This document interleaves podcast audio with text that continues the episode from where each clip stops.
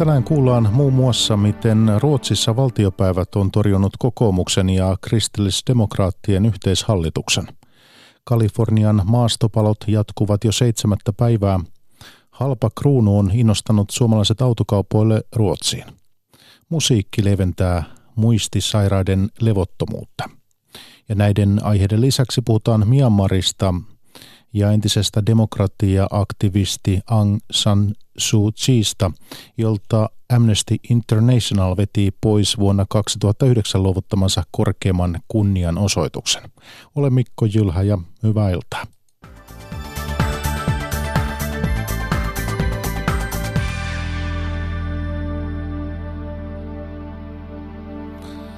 Ulkoasianvaliokunnan puheenjohtaja Matti Vanhanen pitää luotettavana Norjan tietoa Venäjän osuudesta GPS-häirintään NATO-sotaharjoituksen aikana. Norjan puolustusministeriö kertoi eilen, että myös Suomeen ulottuneesta häirinnästä vastasivat Kuolan niemimaalle sijoitetut venäläisjoukot. Vanhasen mukaan Suomen on tämän perusteella nostettava asia pöydälle venäläisten kanssa.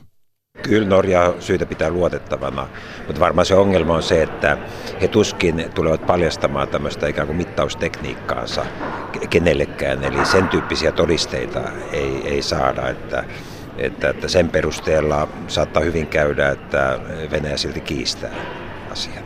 Mutta siitä huolimatta se on kuitenkin hyvä osa tässä keskustelussa ja, ja, ja, ja tämän perusteella on syytä venäläisten kanssa käydä keskustelu, missä me vaan yksinkertaisesti ilmoitamme sen, että emme hyväksy sitä, että meidän ilmatilassa tämmöistä häirintää tapahtuu. Ruotsissa valtiopäivät on hylännyt kokoomuksen ja kristillisdemokraattien muodostaman hallituspohjan. Valtiopäivien enemmistö eli 195 edustajaa äänesti sitä vastaan, että maltillisen kokoomuksen puheenjohtaja Ulf Kristersson valittaisiin Ruotsin pääministeriksi. 154 äänesti Kristerssonin valinnan puolesta. Jo etukäteen oli laajasti arvioitu, että valtiopäivät todennäköisesti kaataa Kristerssonin esittämä hallituspohjan. Ruotsi on ollut vailla hallitusta syyskuun valtiopäivävaaleista alkaen. Ruotsin kirjavaihtaja Riikka Uosukainen Tukholmasta kertoo äänestystuloksen merkityksestä. No käytännössä se merkitsi sitä, että porvarileiri hajosi tuossa äänestyksessä ja siinä nähtiin myös uusi, jonkinlainen uusi konservatiivi rintama, eli Kristessonin puolesta äänestäneet kokoomus, kristillisdemokraatit ja ruotsidemokraatit. On toinen asia tietysti kuinka pysyvä tämä rintama on ja se on erittäin ongelmallinen etenkin kokoomukselle, joka puolueena jakautuu tässä ruotsidemokraattien tuessa kahtia. Tämä äänestys kertoo myös siitä, että tämmöistä puhdasta porvarihallitusta on vaikea synnyttää, koska keskiryhmät eivät hyväksy minkäänlaista tukeutumista ruotsidemokraatteihin. Joten hallituspohjaa todennäköisesti haetaan seuraavaksi yli blokkirajojen. Hallitusesitys tosiaankin hylättiin. Mitä nyt seuraavaksi tapahtuu? No, puhemies ilmoitti kutsuvansa ja huomenna puoluejohtajat jälleen koolle ja sitten odotetaan, että hän kertoisi eh, ehkä jo huomenna, kuka lähtee seuraavaksi kokoamaan hallitusta. Ja vaihtoehtoja on kaksi, joko entinen pääministeri, sosiaalidemokraattien puheenjohtaja Stefan Löfven, tai sitten tällä hetkellä hyvin todennäköisenä pidettävä keskustan puheenjohtaja Anni Lööf. Hän on sanonut, että hän olisi valmis tunnustelemaan hallitusta, mutta ei päämi- ryhtyisi pääministeriksi. Ja tällainenkin vaihtoehto on puhemiehen mukaan mahdollista. Molemmat sekä Löfven että Lööv ovat halunneet myöskin, että hallitus koottaisiin nimenomaan yli näiden nykyisten blokkirajojen. Sitten Yhdysvaltoihin Kalifornian maastopalot jatkuvat jo seitsemättä päivää. Kirjavaihtaja Mika Hentunen on vierailut Starin perheen luona Thousand Oaksissa. Maastopalot alkoivat siellä viime torstaina. It was um, very smoky, very. We didn't see any flames, so it was very, very heavy, dense smoke and very windy. Lara Starr kertoo, ettei nähnyt liekkejä, koska savu oli niin paksua. Tuuli oli hyvin voimakas. Kaikki oli arvaamatonta. Hän kuvailee ympäröivän vuoren rinteillä näkemäänsä paloa. Palo pysähtyi Starien takapihan aidan eteen. Naapurille kävi huono. Tuli tuhosi hänen talonsa perusteellisesti. I mean, pure dumb unluckiness. There was no no rhyme or reason, really. Lara Starr arvelee, että naapurin osalta kyse oli pelkästä huonosta tuurista. Mitään järkisyytä hän ei löydä sille, että heidän puutalonsa selvisi ehjänä, naapurin ei. Yeah, no, there's no way that uh, we could have seen which houses would have been more affected than others. It's just uh, luck of the draw. Yeah.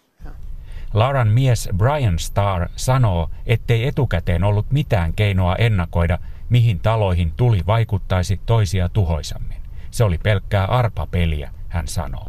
Presidentti Trump on syyttänyt paloista Kalifornian metsänhoitoa. Starit näkevät muita syitä. You know, I think that this really is a climate change problem. I've lived here my entire life, so 30 years, um, and fires have gotten more unpredictable. Lara Starin mielestä ongelma liittyy ilmastonmuutokseen. Paloista on tullut arvaamattomampia. Kun tuulet ovat näin raivokkaita ja maasto näin pahasti kuivunutta, palomiehet eivät voi tehdä muuta kuin yrittää pelastaa jonkun rakenteen sieltä täältä, Laura Starr sanoo. If the winds are that erratic and it's that drought stricken, there's nothing that the firefighters can do other than try and save a few structures here and there. Thousand Oaksista, Kaliforniasta, Mika Hentunen. Myanmarin eli entisen Burman demokratia-aktivisti Aung San Suu Kyi taisteli kotiarestista käsin yli 15 vuotta maata johtanutta sotilasjunttaa vastaan. Hänestä tuli ikoninen juhlittu oppositiojohtaja ja Nobelin rauhanpalkinnon saaja, josta lopulta paljastui kuitenkin toinen puoli. Vapauduttuaan ja noustessaan maansa valtion kansleriksi Suutsiin on katsottu suhtautuvan välinpitämättömästi rohintsa-muslimeihin kohdistuneeseen väkivaltaan ja syrjintään. Ykkösaamussa tästä aiheesta keskustelivat Amnestin Suomen osaston toiminnanjohtaja Frank Johansson ja ulkomaan toimittaja Sari Taussi Yleltä. Pirjo Auvinen haastattelee. Ihmisoikeusjärjestö Amnesty International veti maanantaina pois Au San Suu Kyille vuonna 2009 luovuttamansa korkeimman kunnianosoituksen. Miten rajusta toimenpiteestä nyt on kyse, Frank Johansson? No ei tällaista ole koskaan ennen tehty. palkinto on myönnetty vuodesta 2003 ihmisille. Tämän, tämän palkinnon nimi on siis oman tunnon lähettiläs. Se lähtee eh, irlantilaisen Seamus Heenin aivan ihanasta runosta, joka on oman tunnon tasavalta, jossa hän niin kuin kuvailee sellaista maata, sellaista paikkaa, jota ei ole olemassa, mutta joka olisi ihanne kaikille. Ja olettamuksena on, että nämä ihmiset sitten toimivat tämän oman tunnon tasavallan lähettiläinä. Ja, ja tota, Chile myönnettiin itse asiassa tämä palkinto kun hän vielä istui kotiarestissa ja hän, hän kävi sen vastaanottamassa vasta muutama vuosi sitten vapauduttuaan. Ja, ja pitkän, pitkän harkinnan jälkeen ja keskustelun jälkeen ja, ja myös itse asiassa Suchin kanssa käydyn niin kuin dialogin jälkeen, niin päädyttiin nyt siihen, että hänen toimintansa ei enää vastaa niitä arvoja, jonka takia palkinto myönnettiin ja se vedettiin takaisin. Surullista. Sari Taussi, nyt Kanada on tainnut tehdä vähän saman, saman Kanada on poistanut Suutsiltä kunniakansalaisuuden ja Yhdysvalloissakin Suutsiltä on poistettu kunniaosoituksia. Kuinka epäsuosittu hänestä on nyt tullut? No kyllä hänestä varmaan on epäsuosittu tullut täällä lännessä siinä mielessä, että on tehty tällaisia tekoja, kuten että Oxfordin yliopisto, jossa hän opiskeli, niin hänen taulunsa on viety varastoon ja näin, mutta eihän tätä länsimaista tukea, varsinaisesti taloudellista tukea ole häneltä sitten viety. Että vaikka häntä lännessä kritisoidaan, niin, niin kuitenkin äh, tämä taloudellinen tuki jatkuu. Ja sitten tietysti on iso kysymys Aasian maat, että ASEANin maa, tällä Aasiamaiden järjestöllä ASEANilla on tällä viikolla kokous ja siellä on sitten tämä asia esillä – siellä on islamilaisia maita, kuten Malesia, joka on nyt alkanut vähän arvostella Myanmaria, mutta Aasian maiden tyyliin ei kuulu toisten sisäisiin asioihin puuttuminen, että, että tätä sieltä puolelta Kiina esimerkiksi ei arvostele, että, että tämä tilanne on niin kuin jakautunut maailmassa. Frank Johansson, miten suuri pettymys teille oli se, että, että Norjan Nobel-komitea ei aio perua tuota Nobel-palkintoa? No ehkä Nobel-palkinto on sellainen, että aika monikin sen aikanaan vastaanottanut olisi pitänyt perua. Et en, en, en usko, että tuskinpa kukaan pitää esimerkiksi Henry Kissingerin saamaa palkintoa mitenkään hirveän ylentävänä tällä, tällä hetkellä. En mä sanoisi, että palkintojen poisvieminen, niin kuin, että sitä ei tapahdu, että se olisi joku pettymys. Mä, mä sanoisin enemmän, että pettymys tässä kohtaa on ehkä suurin meillä itsellämme, että me päädyttiin siihen tilanteeseen, että tämä, tämä Amnesty myöntämä palkinto vedettiin pois. Suu Kyi oli, oli kuitenkin jonkinnäköinen niin kuin moraalin majakka. Istuessaan kotiaristissa hän, hän lausui asioita, jotka olivat tavattoman rohkeita, tavattoman periaatteellisia, puhui kaikkien äh, Burman kansalaisten, äh, silloin maan nimi oli vielä Burma, kaikkien Burman kansalaisten tota, yhteisestä äh, yhteiselosta ja, ja demokraattisista oikeuksista ja, ja edusti, edusti niin kuin todellista sankaruutta. Hän oli minulle henkilökohtaisesti jonkinnäköinen idoli. Mulla oli hänen kuvansa työhuoneen seinällä.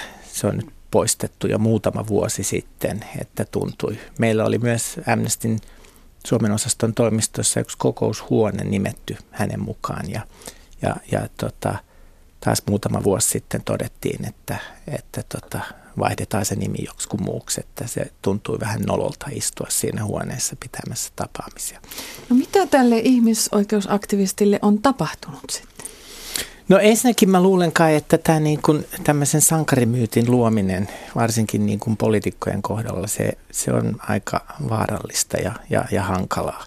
Ja, ja jos me ajatellaan Suu hän on usein verrattuna Nelson Mandelaan, eh, joka on, niin kuin myös istui pitkään vankilassa, tuli ulos, oli hyvin sovinnollinen eh, ja, ja toimi jossain mielessä jopa mies itse oli niin kuin vahvempi kuin se myytti, joka hänestä muodostui vankilassa. Mutta meidän pitää muistaa sitä, että, että ihmisiä hän he ovat. Ja, ja sitten kun politiikkaan mennään, niin, niin politiikka on aina jonkinnäköistä – kompromissien tekoa, jonkinnäköistä.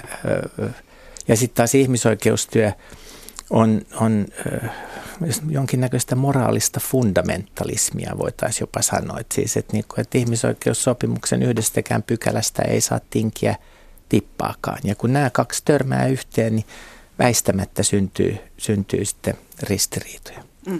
Niin kyllähän tässä tietysti ei voi niin kuin ihmisen henkilöhistoriaa ja persoonaa syyttää tällaisista tapahtumista, mutta hänellä on niin traumaattinen tämä oma historia, kun hän itse asiassa silloin 88, kun hän nousi tämän demokratialiikkeen johtoon, niin hän, hän asui Britanniassa.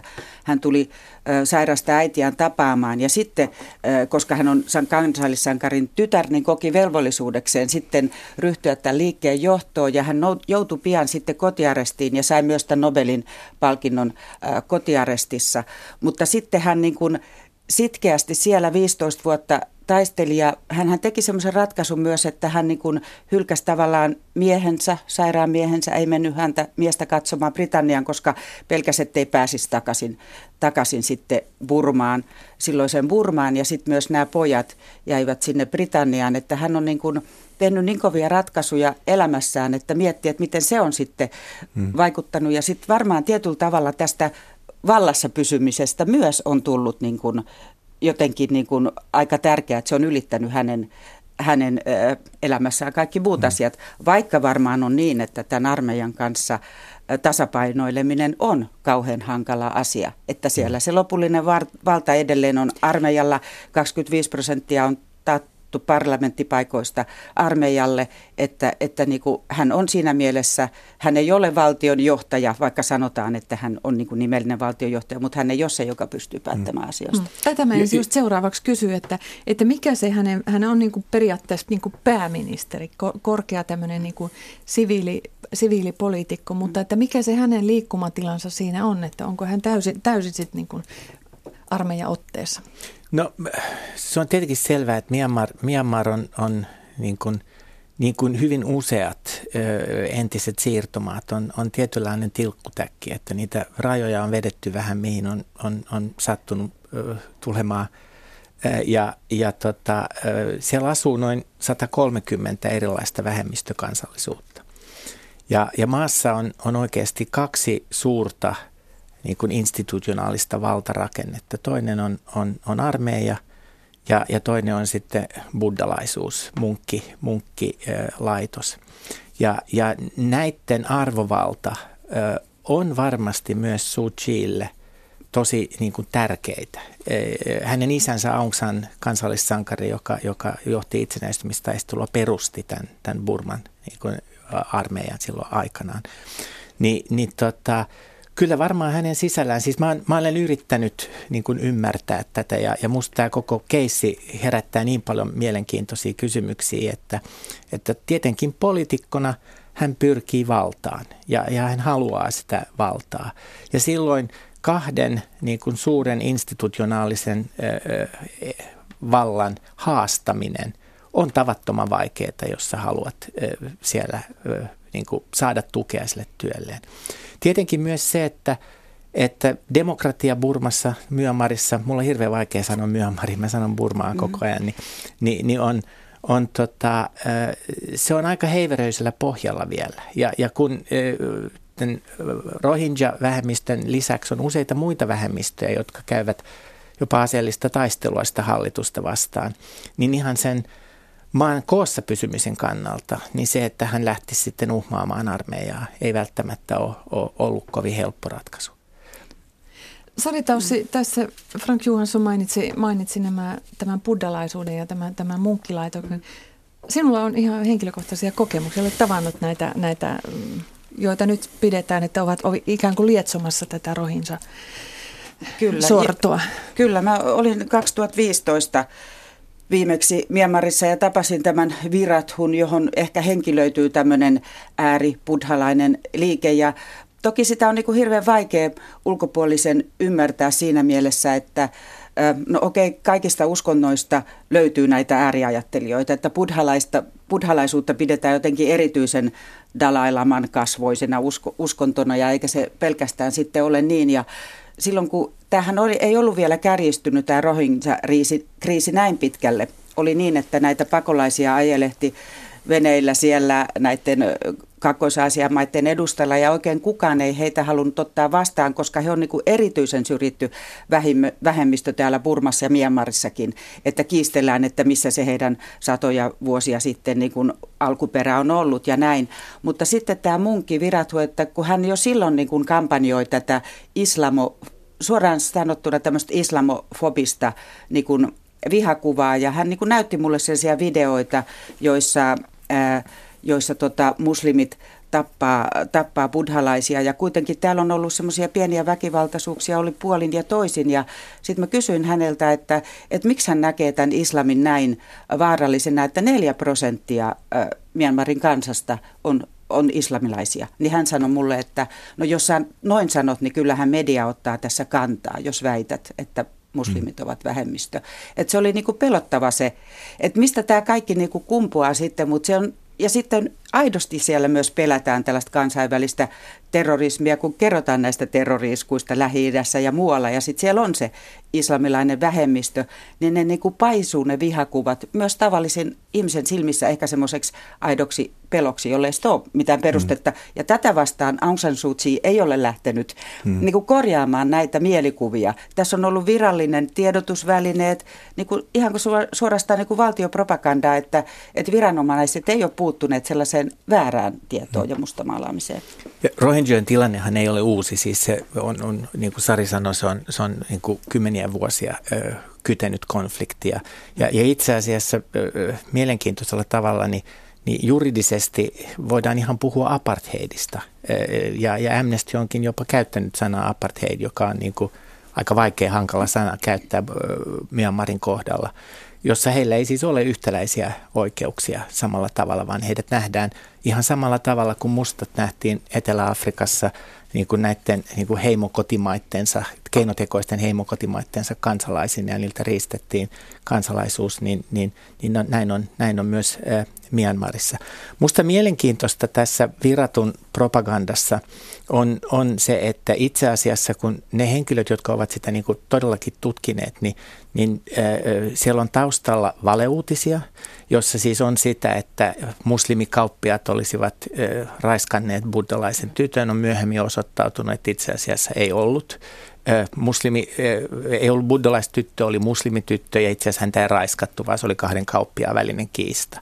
Ja sitten siinä on Facebook, koska siis Facebook on, on, on äh, lahjoittanut oikeasti niin kuin koko internetin äh, Myanmarille ja, ja, ja ne niin kuin, internet Myanmarissa on yhtä kuin Facebook. Ja, ja sitten näitä valeuutisia, kun levitellään Facebookissa, niin, niin se on se tapa, jolla nämä uutiset itse asiassa välittyvät.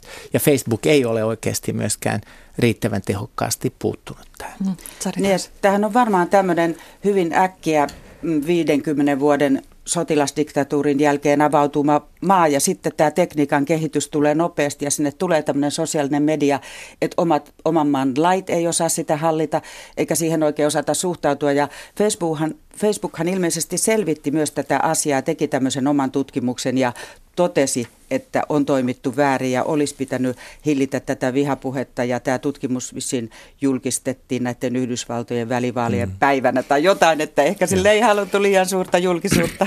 No nyt on kuitenkin tuore päätös siitä, että, että nämä sadat tuhannet rohinjat, jotka ovat paineet sinne Bangladesiin, että, että heidän pitäisi tulla, tulla takaisin Myanmariin. Miltä tämä teistä kuulostaa? Miten, miten, miten se on mahdollista? Mitkä, mitkä elämisen mahdollisuudet heillä on siellä?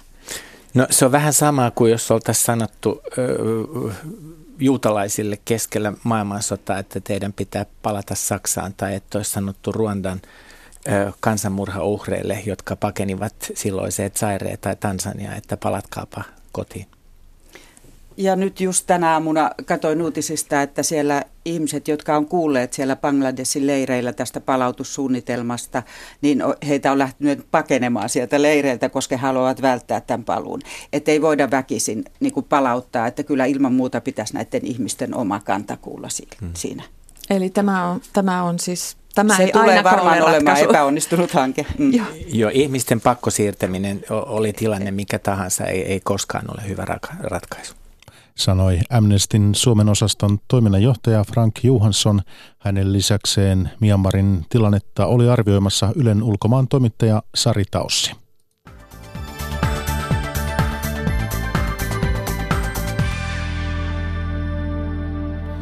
Ja jatketamme aiheissa eteenpäin tässä päivätunnissa osuudessa. Ruotsin kruunun heikentynyt kurssi on saanut monet autokaupoille naapurimaahan – Trafin neljän vuoden takaisin tilastoihin verrattuna käytettyjä autoja tuotiin viime kuussa lähes yhtä paljon kuin aiemmin koko vuoden aikana. Kaarinassa asuva Juha-Pekka Aikola hankki itselleen Ruotsista Volvon. No kyllä se kohtalaisen monimutkainen on, kun ensimmäistä kertaa mennään, mutta netti on ystävä ja verottaja on myös, niin sillä se homma ratkesi. Kouluruotsista oli sitten ensimmäisen kerran oikein kunnolla hyötyä. Ja paljonko se oli ajettu? 230 000 kilometriä. Ruotsalaiset tuntuu vaihtavaa autoa niin kuin 200 000 pinnassa. Uusia ja vaihtovolvoja myyvä turkulainen autokauppias myöntää, että kilpailu on kiristynyt. Innostukseen liittyy myös epäkohtia. Suomalaista pääomaa virtaa Ruotsiin ja ilmastokin voi vaarantua.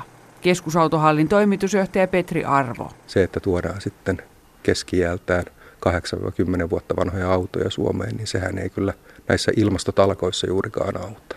Raisiolaisessa autoliikkeessä Ruotsin autoja on hankittu tietoisesti lisää, sillä kaikki eivät uskaltaudu ostoksille itse Ruotsiin, kertoo alihankkija Kenneth Nyman. Ja monella ihmisellä on se vanha auto, joka tarvii antaa vaihdossa tai rahoituksen tarve, jolloin he sitten kääntyy kotimaisten autoliikkeiden puoleen. Matka voi olla vaivan arvoinen. Esimerkiksi 40 000 euron arvoisen auton kaupassa voi säästää jopa viisi tonnia. Suomalaisten autojen eh, hinnat ovat sitten jo tippuneet lähelle Ruotsin hintatasoa, että niitä on tuotu niin valtavasti. Mutta toisaalta varustetaso tässä mallissa oli sen verran parempi, että todennäköisesti joku tuhannen euroa saatoin säästää. Noin auton Ruotsista ostanut Juha-Pekka Aikola, toimittaja tuossa Minna Ruusval. Kaupunkilaisten jätöksillä lämmitetään pian satoja omakotitaloja Rovaniemellä, jonne on rakenteella Suomen ensimmäinen kunnallinen lietteen polttolaitos. Polttamalla saadaan tuhottua haitta-aineet, kuten huumejäämät ja mikromuovit luonnon kiertokulusta. Samalla saadaan lannoitetta ja lämpöenergiaa. Lietteen polttolaitos otetaan käyttöön ensi vuonna. Annu Passoja. Kun rovaniemeläinen vetää vessan, jätökset päätyvät Alakorkalon jäteveden puhdistamolle. Lastista siivilöidään aluksi pumpulitikut, tekohampaat ja superpallot. Kakkaliete on aiemmin kompostoitu mullaksi, kertoo Napapiirin energian ja veden ympäristöjohtaja Satu Pekkala. Sitä on käytetty pääasiassa niin viherrakentamiseen ja maisemointiin. Ja tuotahan valvoo meidän omavalvonnan lisäksi elintarviketurvallisuusvirasto. Muun muassa on rajoitettu sen mullan käyttöä tuoreille vihanneksille ja luomutuotanto on myös semmoista rajoitettua. Viljanviljelyssä ihmisjätöksistä alkunsa saanutta multaa saa käyttää, mutta monikaan elintarvikeyritys ei sellaista viljaa enää osta. Neuvotteleva virkamies Ari Kangas ympäristöministeriöstä. Tämä on perustunut sitten lietteen sisältämiin haitta-aineisiin ja niistä mahdollisesti aiheutuviin sitten haittoihin. Pitkälle se on myös kysymys suomalaisen ruoan puhtauden imagosta, mutta ainakin näin se varmistetaan. Lietteeseen päätyneiden huume- ja lääkejäämien sekä mikromuovien haittavaikutuksista ei tiedetä vielä paljon, mutta nyt halutaan pelata varman päälle. Rovaniemeläisten jätevesihuoltoon on etsinyt ratkaisua cleantech-yritys Endev. Projektipäällikkönä on toiminut Markus Larkimo. Tavoitteena oli löytää tämmöinen prosessi, jolla pystytään tämmöistä liedettä, jossa on 8 prosenttia vettä, niin polttamaan. Ja samalla sitten katkaisemaan tämä kemikaalikierto, että tässä lietteessä olevat tämmöiset lääkeepäpuhtaudet ei menisi tuonne luontoon takaisin ja kemikaalikierto saadaan katkaistua. Endevin koelaitoksella haitta-aineet on tuhottu yli 800 asteen lämmössä ja nyt kattiloita kasataan Rovaniemellä. Poltossa syntyvä tuhka käytetään metsälannoitteessa ja lämpö lappilaistalojen lämmityksessä. 300 omakotitaloa pystytään tällä lämmittää. Ja raaka-ainetta riittää? Raaka-ainetta riittää niin kauan kuin ihmiset käy vessassa. Lääkkeettömillä hoidolla voidaan vähentää muistisairauteen liittyvää aggressiivisuutta ja levottomuutta. Muistiliitto on teettänyt muistisairauteen liittyvien käytösoireiden lääkkeettömistä hoitomuodoista poikkeuksellisen laajan tutkimuskatsauksen. Suomessa muistisairaita on lähes 200 000. Hanna Terävä jatkaa. Sipoolaisen Suvirinteen hoivakodin asukkaille tarjoiltiin aamukahvien jälkeen musiikkielämys. Lohjan kaupungin orkesterin muusikot ja musiikkiterapeutti saapuivat viihdyttämään muistisairaita asukkaita. 80-vuotias Seppo Laine lauloi innolla mukana. No ihan kiva. Vaihtelu virkistä. Musiikin lisäksi muistisairaiden hoidossa käytetään säännöllisesti esimerkiksi liikuntaa, ulkoilua ja puutarhan hoitoa. Rauhoittavat ja unilääkkeet korvattiin jo vuosia sitten lääkkeettömillä hoitomuodoilla ja vaikutukset ovat olleet selvästi havaittavissa. Sipoon ikääntyneiden palveluiden johtaja Helena Räsänen. Ihmiset voi hyvin, he ovat iloisia. Täällä harvoin näkee, että joku on levoton. He nukkuu yöt hyvin. Puhekyky on elpynyt monella. Heidän fyysinen toimintakyky on parantunut. Muistisairauteen liittyvää haasteelliseksi koettua käyttäytymistä, kuten aggressiivisuutta, ahdistuneisuutta ja levottomuutta, on arvioitu olevan Suomessa lähes 60 prosentilla hoitokotien asukkaista. Aiemmin sitä on pyritty vähentämään muun muassa rauhoittavien lääkkeiden turvin. Lääkkeettömien hoitomuotojen käyttö on kuitenkin jatkuvasti lisääntynyt ja niistä on saatu hyviä kokemuksia – Kokemusten rinnalle kaivattiin lisää tutkimustietoa ja siksi Muistiliitto teetti poikkeuksellisen laajan tutkimuskatsauksen, joka vetää yhteen satojen tuoreempien maailmalla tehtyjen tutkimusten tuloksia. Muistiliiton projektikoordinaattori Mailis Heiskanen koska tätä näyttöön perustuvaa tutkimusta tältä saralta on tehty jo runsaasti, yllättävänkin runsaasti, niin voidaan kyllä suosia suosia lääkkeettömien hoitomenetelmien käyttöä ja sitä pitää suosia yhä, yhä enemmän. Erityisen vahva näyttö saatiin muistisairaan yksilölliset tarpeet ja toiveet huomioivien menetelmien sekä nimenomaan musiikin käytöstä. Sipoon ikääntyneiden palveluiden johtaja Helena Räsänen. He ei välttämättä muista, että ovat aamulla olleet tai illalla konsertissa, mutta siitä jää joku kiva tunne muisti, että on ollut kiva päivä ja se auttaa hyvään uneen. Minkälainen tunne teille jää sitten tämän musiikkituokion jälkeen? Sitä on iloinen tunto. Kaikki tuntuu hyvältä. Totesi 69-vuotias sipuolainen Maria Sandvik. Suomalaisen Paitim Statovsin palkitusta esikoisromaanista Kissanin Jugoslavia on tehty näytelmä. Romaanin tavoin siinä käsitellään identiteettiä. Suomessa ja Kosovossa tapahtuva maagisen realismin sävyttämä tarina tulee ensiltaan kansallisteatterissa perjantaina. Nyt minä haen meille juotavaa. Ja kun minä tulen takaisin, niin sinä kerrot minulle jotakin sellaista, mikä tekee sinusta erikoisen. Päällisin puolin näyttää siltä kuin näyttämöllä olisi kaksi miestä, mutta toinen heistä on kissa. Paitim Statovsin esikoisromaanin realistisen perusvireen rikkoo maaginen realismi ja se pitäisi näkyä myös näytelmässä. Se on melkoinen haaste teatterin tekijöille. Ohjaaja Johanna Freundlich. Siinä on asioiden rinnastuksia, mitä ei mun mielestä usein näe rinnastettuina ja se niin kuin valottaa meidän todellisuutta monelta eri kantilta tavalla, mitä en itse ihan suoraltaan muista, että olisin nähnyt aikaisemmin. Kissan Jugoslavia-romanin päähenkilö on homoseksuaali, joka harrastaa kylmäksi jättäviä miessuhteita. Kissan lisäksi romanissa esiintyy kuristajakäärme. Näihin kahteen eläimeen liittyvät ennakkoluulot muistuttavat kirjailijaa maahanmuuttajiin ja seksuaalivähemmistöihin liittyvistä ennakkoluuloista. Näytelmän pääroolissa vierailee Toni Harjajärvi. Vaikka pitää itseä ihmisenä, kellä ei ole ennakkoluuloja, mutta sitten kun luki kirjan, niin, niin sieltä huomasi, että välillä pomppasi sille itselläkin semmoisia ajatuksia, että joo, että kyllä, kyllä tässä itselläkin, niin kuin, että kyllä mä huomaan ajattelevani monista asioista niin kuin ennakkoluuloisesti. Kissani Jugoslavia on ollut monin tavoin poikkeuksellinen esikoisromaani. Sen englanninkielinen käännös sai sekä brittilehti Guardianilta että amerikkalaiselta New York Timesilta ylistävät arviot. Itse kirjailija on antanut teatterin tekijöille melko vapaat kädet näytelmän suhteen. Paitim Statovsi. Mulle taiteilijana on tärkeää se, että siinä lopputuloksessa näkyy myös muiden taiteilijoiden kädenjälki, koska jos mä saan ihan rehellisesti sanoa, niin eihän se tule koskaan näyttämään se esitys siltä kuin mä kuvittelin, miltä tämä romaanin maailma näyttää. Toimittaja edellä oli Jonni Aromaa.